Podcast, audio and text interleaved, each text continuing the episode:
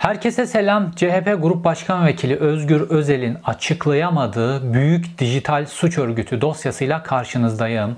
Özgür Özel bir anda kamuoyunun önüne çıktı ve Süleyman Soylu ile ilgili çok büyük bir dosya açıklayacağını duyurdu. Hatta dedi ki bu dosyayı açıklamadan başıma bir iş gelirse bu dosyayı iki kişiye daha verdim. Onlar açıklayacaklar benim yerime. Beklentiyi inanılmaz derecede yükseltti. Fakat çıkıp yaptığı açıklamada Eminimsi kod adlı Emin Şen ve onun örgütüyle ilgili bazı bilgiler verdi. Şimdi bu suç örgütünde, bu dijital suç örgütünde Emin Şen, Eminimsi aslında orta düzey bir yönetici. Fakat Özgür Özel'in çıtasını çıkarabildiği yer ancak Emin Şen noktası. Oysa onun daha üst tarafında isimler var ve bu isimler bizi esas olarak Süleyman Soylu'ya ve Tayyip Erdoğan'ın damadı Selçuk Bayraktar'a doğru götürüyor. Bu çok büyük bir suç örgütü. Aslında dijital bir devlet kurmuşlar. Fakat tamamen paralel bir dijital devlet ve bu dijital devlet üzerinden inanılmaz büyük operasyonlar yönettikleri gibi çok büyük vurgunlara da imza atıyorlar. Fakat esas olarak devletin güvenliği ile ilgili inanılmaz kritik şeyler çok büyük tehlike altında. Ve burada kamuoyunda ismini hiç bugüne kadar duymadığınız bazı şirketler, bazı isimleri gündeme getireceğim. Bunlar sürekli olarak perde gerisinde duran ama devletin hem dijital verilerini devletin dışındaki bir merkezde yöneten hem de devleti bu dijital veriler üzerinden inanılmaz büyük biçimde soyan kişiler sürekli olarak kamu ihalelerinden, sürekli olarak inşaat işlerinden, hastanelerden, yollardan, köprülerden filan bahsediliyor. Ama bu dijital sektördeki vurgun aynı zamanda Türk Silahlı Kuvvetleri'ni, Emniyet Teşkilatı'nı, devletin bütün birimlerini ilgilendiriyor ve böyle sıcak olarak durmadan vurgun yapıyorlar. Aynı zamanda da dijital verileri, hepimizin dijital verileriyle ilgili çok kritik bilgileri çekip aldıkları için ve herkesten önce öğrendikleri için inanılmaz büyük bir siyasi güç haline de gelmiş durumdalar. İşte Süleyman Soylu'nun bu kadar skandala rağmen dokunulmamasının sebebi de işte bu siyasi güçten, dijitalin getirdiği siyasi güçten geliyor. Fakat çok enteresan biçimde baktığımızda Süleyman Soylu'yla Selçuk Bayraktar'ın adamlarının bu işte birlikte çalıştığını görüyoruz. Yine bilgi dolu, yine dop dolu bir videoyla karşınızdayım.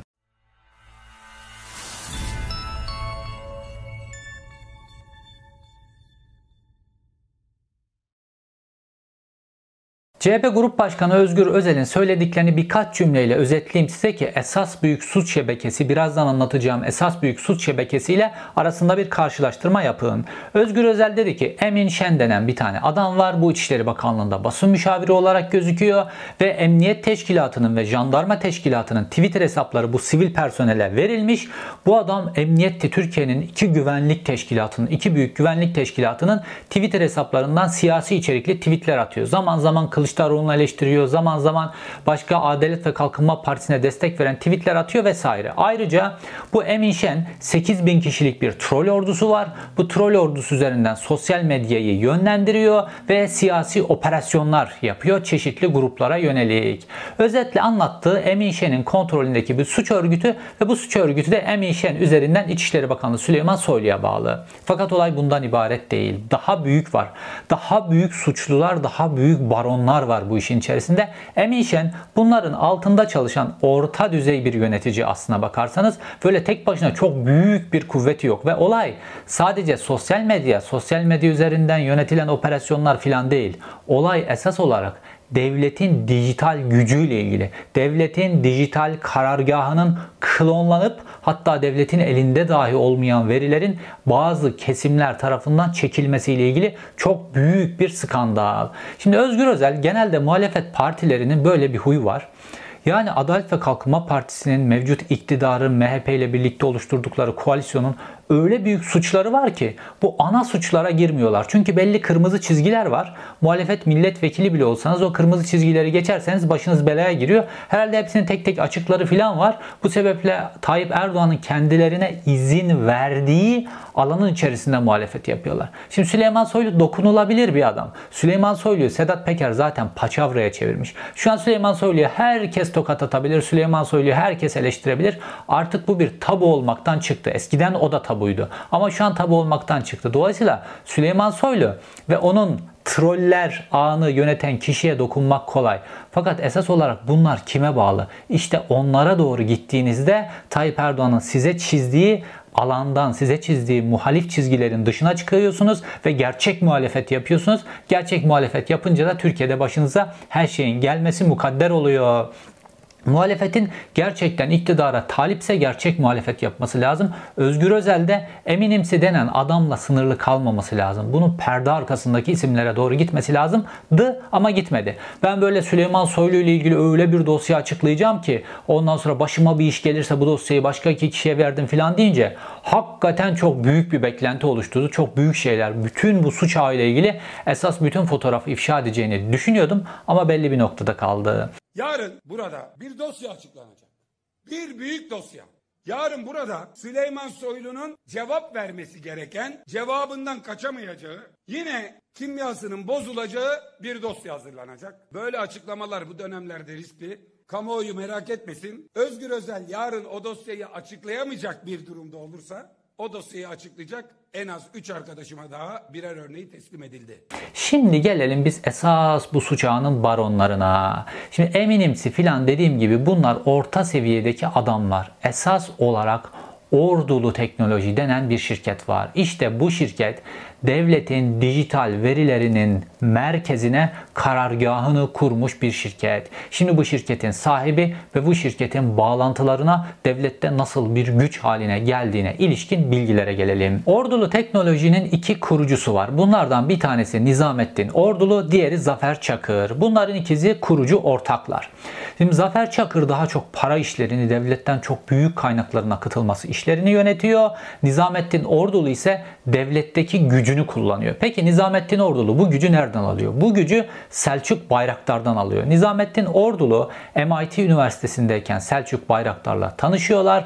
Bu tanışıklığı bir güce devşiriyor ve bu güçlerinden devletin içerisinde sürekli olarak ilerliyor ve Selçuk Bayraktar'la ilişkisini sürekli olarak devam ettirmek için de biliyorsunuz Selçuk Bayraktar'ın T3 diye bir tane vakfı var. Bu vakfın yönetim kurulu mütevelli heyeti başkanı daha doğrusu Selçuk Bayraktar, Nizamettin Ordulu da mütevelli heyetinde üye pozisyonunda. Ve Nizamettin Ordulu devletin içerisindeki her yerde kapıların kendisine sonuna kadar açılması, devletin dijital ihaleleriyle ilgili bütün her şeyin kendisine verilmesiyle ilgili kullandığı güç, referansı tamamen Selçuk Bayraktar. Selçuk Bayraktar'la olan yakınlığı üzerinden her yeri kendisine otobana çevirmiş durumda. Ve Ordu Teknoloji'nin web sayfasını da incelediğinizde kamu ihale kurumunun ondan sonra kamuoyunu aydınlatma platformunun verilerine de baktığımızda Ordulu Teknoloji'nin bütün aldığı işler devletten. Şimdi bunlar kendilerini öylesine büyük teknolojik şirketler olarak gösteriyorlar ki normalde bu kadar büyük teknolojik şirketler dünyada pek çok böyle büyük teknolojik şirket var. Bunlar aynı zamanda da özel sektörle ilgili alanlarda da çok yarışırlar. Dünyanın farklı yerlerinde de çalışırlar. Çok büyük paralar elde deve dönüşürler. Tanıttıkları kadar büyüklerse gerçekten. Fakat baktığımızda bunlar bütün karargahı kamunun dijital kaynaklarının üzerine kurmuş durumdalar. Kamuda herhangi bir yerde siyasi açıdan önemli ya da ballı bir dijital ihale varsa bunların hepsinde bir numaralı alıcı adayı Ordulu Teknoloji. Dediğim gibi Ordulu Teknoloji'de Zafer'in bir pozisyonu var. Nizamettin Ordulu'nun başka bir pozisyonu var. Şimdi bu Nizamettin Ordulu'nun babası da bildiğim kadarıyla asker, eski bir asker ve o da menzil tarikatının içerisine şu an karargahını kurmuş durumda. Oranın röntgenini çekiyor. Çünkü babasının da çok farklı ilişkileri var devletin derinlikleriyle ilgili. Bu böyle bir aile. Şimdi gelelim diğer ortağa. Nizamettin Ordulu böyle bir isim. Diğer ortak Zafer Çakır'a. Zafer Çakır daha böyle Adalet ve Kalkınma Partisi'nin içine doğru bağlantıları olan bir isim. Fahri Çakır denen bir amcası var. AKP Düzce Milletvekili. O da Teknoloji Komisyonu Başkan Vekili. Yani kendileriyle ilgili alanlardaki her pozisyona bir adamlarını yerleştirmiş durumdalar. A gibi hareket ediyorlar. Aynı şeyi Ağar ailesinde de söylemiştim size. İşte Mehmet Ağar emniyet teşkilatına, jandarmaya, Türk Silahlı Kuvvetlerine pek çok çakma silah satıyor. İşte kurşun geçiren yeleklerden tutun da saçma sapan dronlar filan küçük dronlar bir sürü şey satıyor. Tolga Ağar'ın 3 tane savunma sanayi şirketinde ortaklığı ve sahipliği var ve aynı Tolga Ağar savunma komisyonunda üye mecliste savunma komisyonunun üyesi. Aynı şey bu sefer teknoloji alanında var. Ordulu Teknoloji ana vurgunun yapıldığı şirket Ordulu Teknoloji'nin kurucu ortaklarından Zafer Çakır'ın amcası meclisteki teknoloji komisyonunda üye. Yani ihaleyi alan tarafta da ihaleyi veren tarafta da sürekli olarak kilit noktalarda adamlarını bulunduruyorlar. Bunlar zaten Düzce'de yaptıkları soygunlar, yemek ihalelerinden, okul kantinindeki, yatılı yurtlardaki yemek ihalelerinden tutun. Bunlar zaten artık Düzce'de yerel medyaya kadar düşmüş hadiseler. Bunlar işin ayrı pozisyonu. Fakat Zafer'in buradaki pozisyonu kamudaki işte bu rüşvettir, yolsuzluklar, ihaleler ne kadara verilecek, ne kadar alınacak, kamu hangi alanda, nerede, nasıl dijital ihalelere çıkacak vesaire bunların hepsinin belirlenmesi. Kamu kurumlarının hangi ihaleye nasıl gireceklerini, nasıl şartlarda gireceklerini zaten bu zafer üzerinden kendileri belirliyorlar. Dolayısıyla kendilerinin alacağı adrese teslim ihaleler düzenliyorlar. Esas merkez dediğim gibi ordulu teknoloji. Peki Eminimsi burada hangi pozisyonda? Özgür Özel'in açıkladığı çok büyük kritik bir adam olarak açıkladı Emin Şen. Yani eminimsi bunların İçişleri Bakanlığı'ndaki irtibat personeli pozisyonunda. İçişleri, İçişleri Bakanlığı'ndaki yaptıkları işler var bazı. Özellikle sosyal medya üzerinden yaptıkları işler. Bu işlerde de ne var işte? 400-500 tane bir troll var. Bu Eminimsi'nin altında görevli aslına bakarsanız. Bu troller üzerinden zaman zaman Süleyman Soylu'nun reklamını yapıyorlar. Zaman zaman bunların Adalet ve Kalkınma Partisi'nin kendi reklamlarını yapıyorlar vesaire. Bunlara Emin'i tahsis etmiş bunlar. Ee, Emin'i İçişleri Bakanı Süleyman Soylu'ya tahsis etmişler. Çünkü Süleyman Soylu bu troll ağının kurulması sürecinde çok kilit bir pozisyondaydı. Biliyorsunuz AKP esas olarak troll ağını Gezi sürecinde kurdu. Gezi sürecinde böyle gençler sosyal medyayı çok iyi kullandılar. Sosyal medya üzerinden bütün bu Gezi protestolarını Türkiye'ye yaydılar. İnanılmaz haklı bir rüzgar oluşturdular ve bu rüzgar sosyal medya Tayyip Erdoğan için o zamana kadar Tayyip Erdoğan Twitter'dan bahsederken Twitter, Twitter filan diye bahsediyordu. Sosyal medyayı önemsemiyordu. Çünkü anketlerde karşısına sosyal medyanın gücü çıkmıyordu. Fakat sosyal medyanın anketlerde gözükmeyen başka bir gücü olduğunu Gezi protestolarıyla Tayyip Erdoğan tespit etti ve buraya kaynak ayırdılar. O zaman İçişleri Bakanı Süleyman Soylu o zaman partide görevli bir isimdi ve İçişleri Bakanı Süleyman Soylu işte bu medya vesaire bu birimlerde ona bağlı olduğu için bu görevi ona verdiler ve bu troll ağını temelde o kurdu. Fakat bütün bu finansmanı, bu troll ağı kurulduktan sonra bu, bu dijital bir alan haline getirildi. Ondan sonra kamunun bütün dijital işleri, onlarla ilgili ihaleler, o dijitalden gelen verilerin sosyal medyada kullanılması vesaire bunların hepsi bir departman haline getirildi adeta. Departman haline getirildikten sonra da bu Süleyman Soylu Ordu'dan alınıp işte bu ordulu teknoloji Nizamettin Ordulu ve onun üzerine doğru verildi. Dolayısıyla Emin ve Emin gibiler çeşitli bakanlıkların hepsinde varlar. İçişleri Bakanlığı'nda Emin var, Milli Savunma Bakanlığı'nda başkası var, ona Sağlık Bakanlığı'nda başkası var, Aile Bakanlığı'nda başkası var. Bunlar sürekli bakanlıklardaki irtibat görevlileri fakat bunların gelip birleştikleri bir çatı var. İşte orası ordulu teknoloji. Yani Emin orta düzey bir yönetici. Emin'in üzerinde Nizamettin Ordulu var. Onun da kuvvet aldığı kişi Selçuk Bayraktar. Bütün bu dijital işler bu şema üzerinden yürüyor.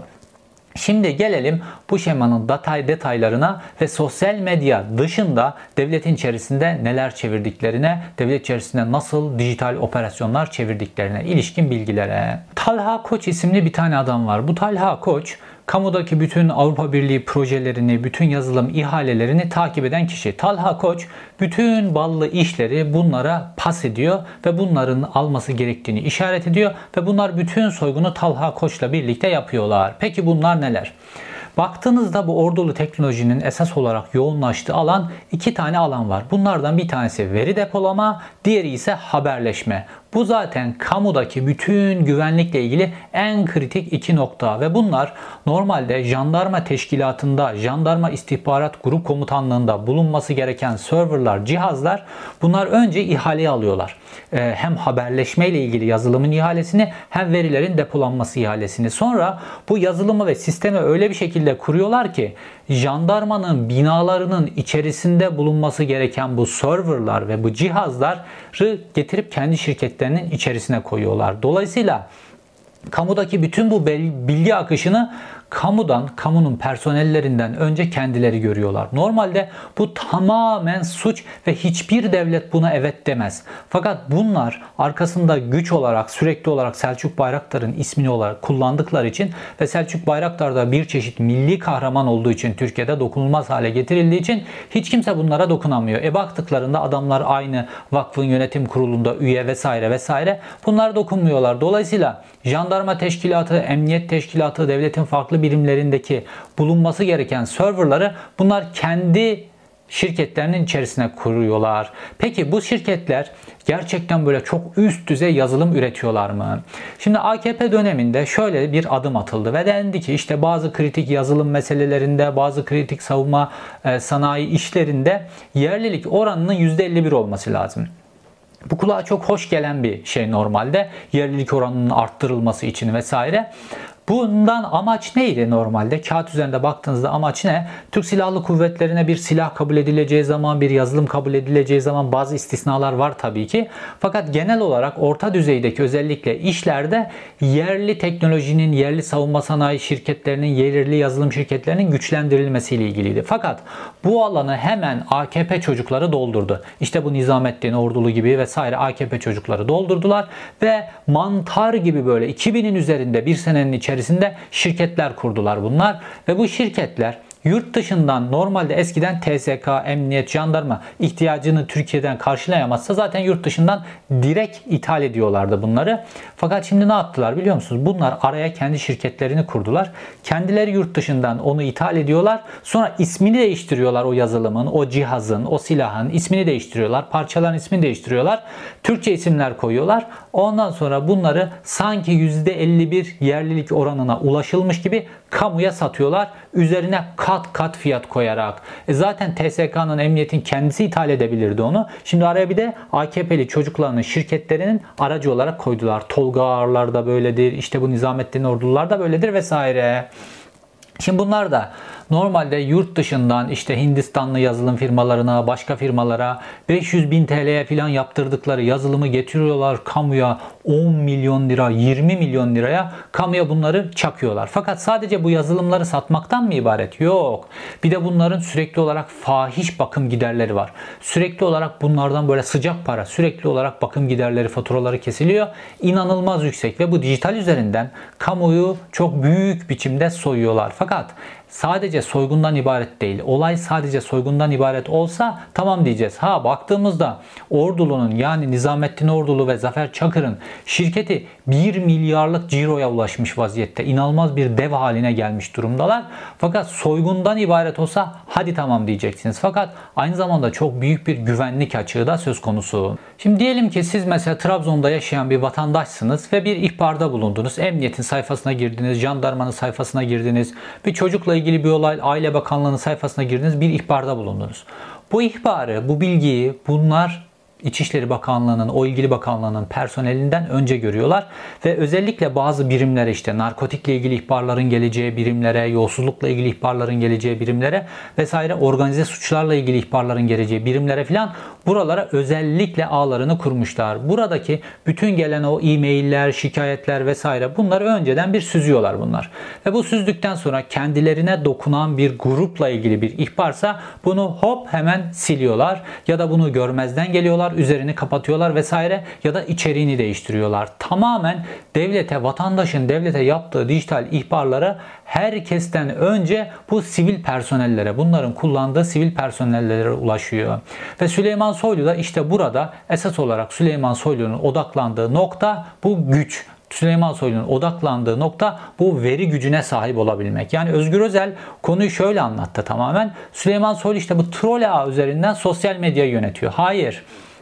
Sosyal medya meselesi olayın sadece küçük bir boyutu. Esas olarak bilgiye sahip olmak önemli. Çünkü günümüzün dünyasında iki şeye sahip olursanız çok güçlü oluyorsunuz. Birincisi para, ikincisi dijital veri. Dijital dünyada güçlüyseniz hakikaten çok büyük güç haline geliyorsunuz.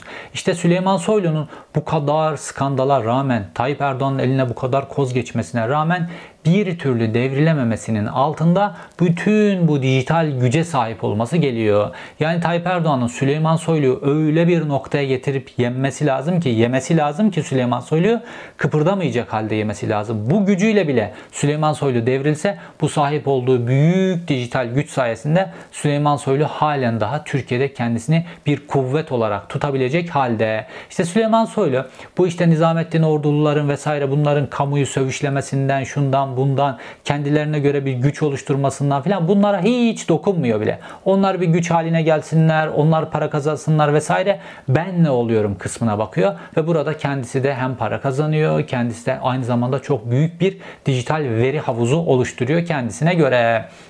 Mesela ayrıca operasyonlarla ilgili bilgiler. Diyelim ki mesela Konya'da bir tane uyuşturucu operasyon olacak. Emniyetin ilgili birimi bu operasyonla ilgili bilgiler oluşturuyor. Bunu işte makam arz edilmek için bir bilgi notu haline getiriyor. Emniyet müdürüne mesela hazırlamak için bir bilgi notu haline getiriyor. Zaten operasyonlar savcının talimatında olur. Bundan siyasilerin bilgilendirilmemesi lazım normalde. Ondan sonra savcı hangi savcılıktan izin alındığı, operasyonda kimlerin gözaltına alınacağı vesaire bunlar bilgi notu haline getiriliyor.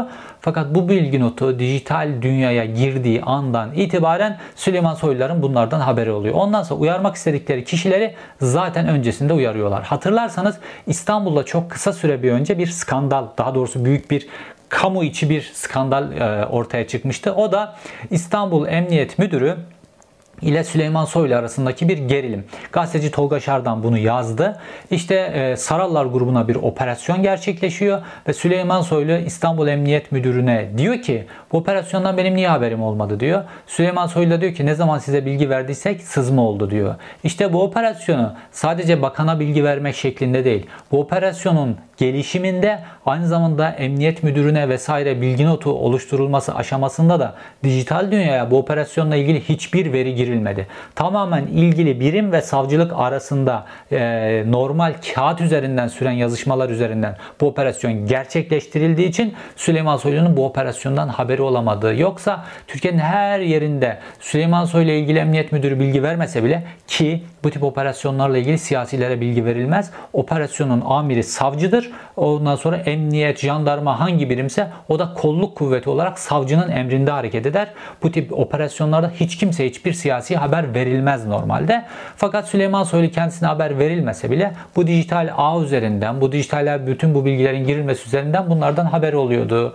Fakat e, sadece bu İstanbul'daki bu Sarallar operasyonunda bundan haberi olmadı. Bir, ikincisi de Sinan Ateş üzerinden süren operasyonda bu şekilde dijital dünyaya bununla ilgili verileri girmediler ve operasyon bir anda sıçrayıp İstanbul'a, Ankara'nın farklı noktalarına filan yayılabildi. Şimdi hatırlarsınız Jandarma Genel Komutanlığı'nda kullanılan özel bir yazılımdan bahsetmiştim. Normalde işte bu ordulu teknolojinin yazılımları vesaire jandarma teşkilatı da kullanıyor.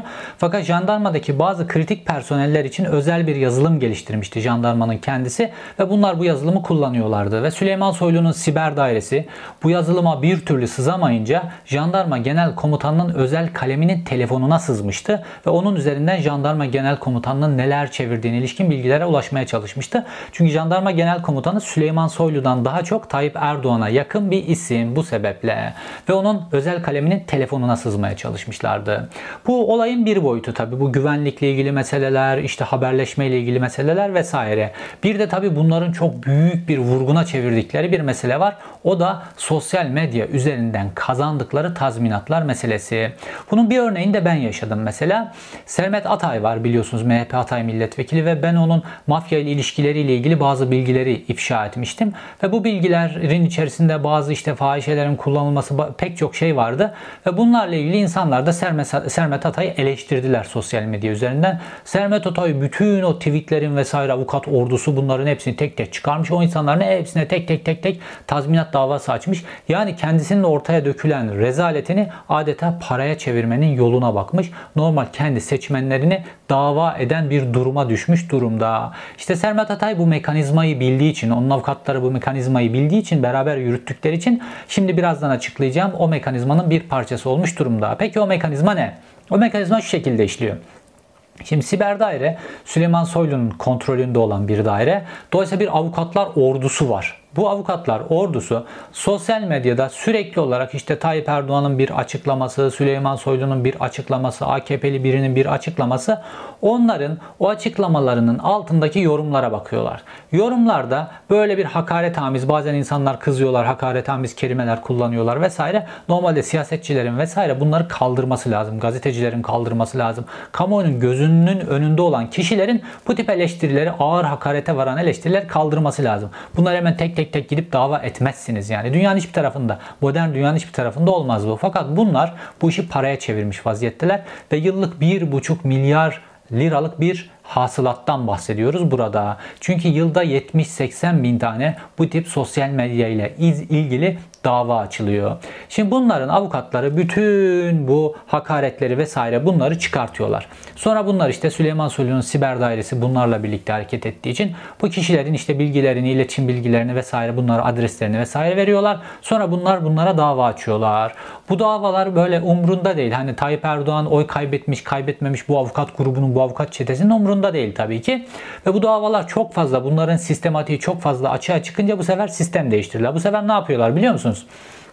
Kamu davası açıyorlar. Bu hakaret edilen kişiler milletvekili, bu hakaret edilen kişiler işte bürokrat, bu hakaret edilen kişiler bakan vesaire ya.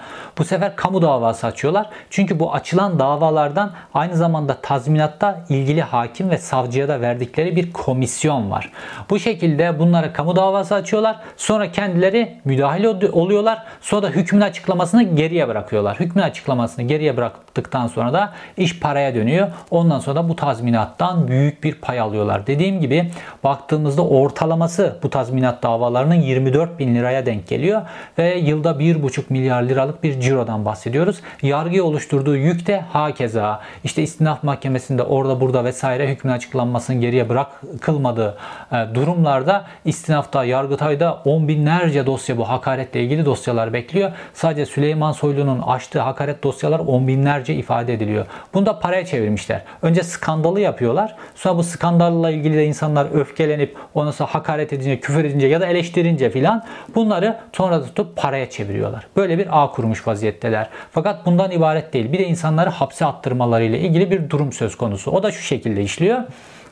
Şimdi bunlar bir kişi hedef aldıkları zaman sosyal medyadan bir rüzgar oluşturuyorlar.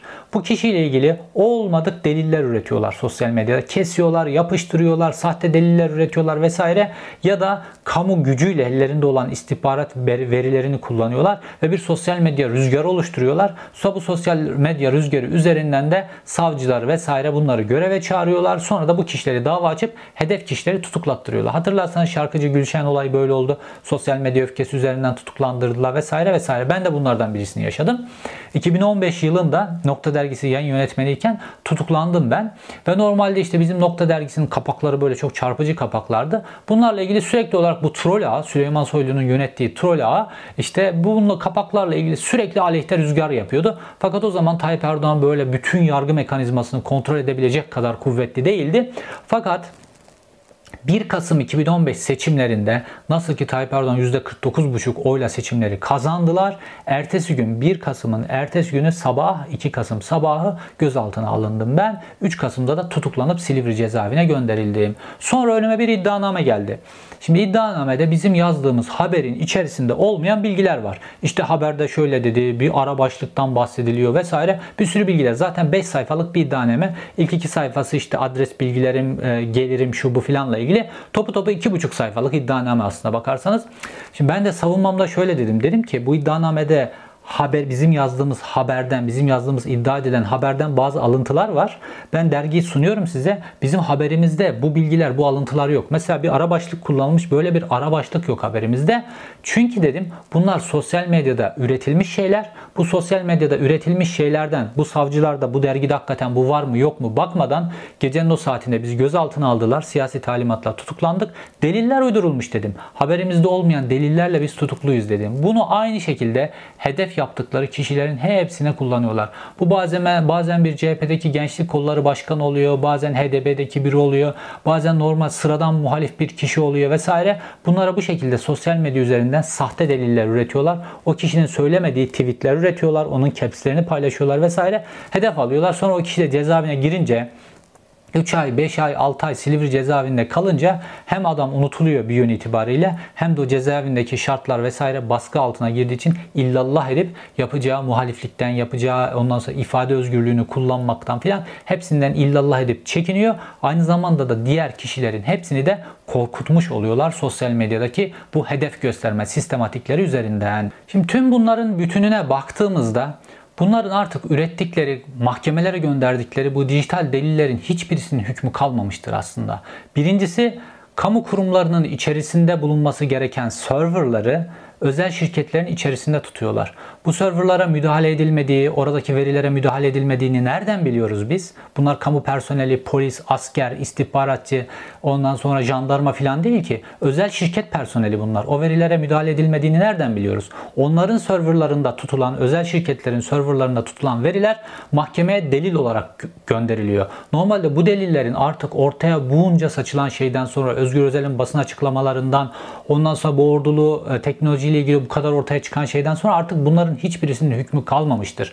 Bunların mahkemeye gönderilmesinin hiçbir hükmü kalmamıştır. Savcıların bunları artık dijital delil olarak kabul etmemesi lazım. Çünkü böyle kamu kurumlarının içerisinde tutulmuyor, güvenli şekilde tutulmuyor. Müdahale edilmediğine ilişkin elimizde net bilgiler olması mümkün değil.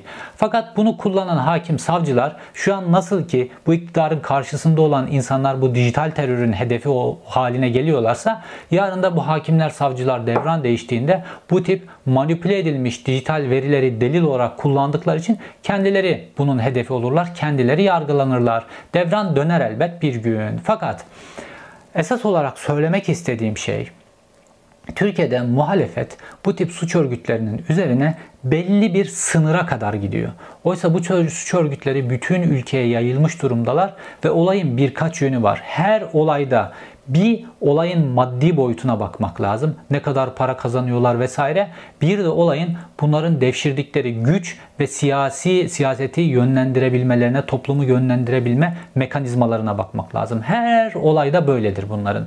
Ve burada da sadece sosyal medya üzerinden operasyonları açıklamaya çalıştı Özgür Özel. Fakat konu sosyal medya üzerinden değil. Bunlar sosyal medya üzerindeki operasyonları sürdürebilmek için aynı zamanda çok büyük paraya sahip olmaları lazım. Bunu da kamu kaynaklarından kazanıyorlar. Kamu kaynaklarından çalıyorlar daha doğrusu.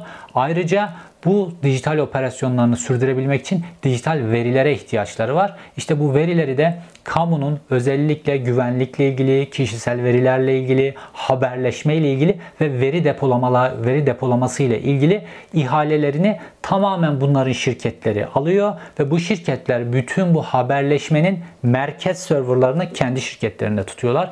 Veri depolamanın merkez serverlarını kendi şirketlerinde tutuyorlar. Dolayısıyla veriye hakim oluyorlar. Ondan sonra Süleyman Soylu'yla da parayı paylaşıyorlar, gücü de paylaşıyorlar vesaire kendi aralarında anlaşıyorlar.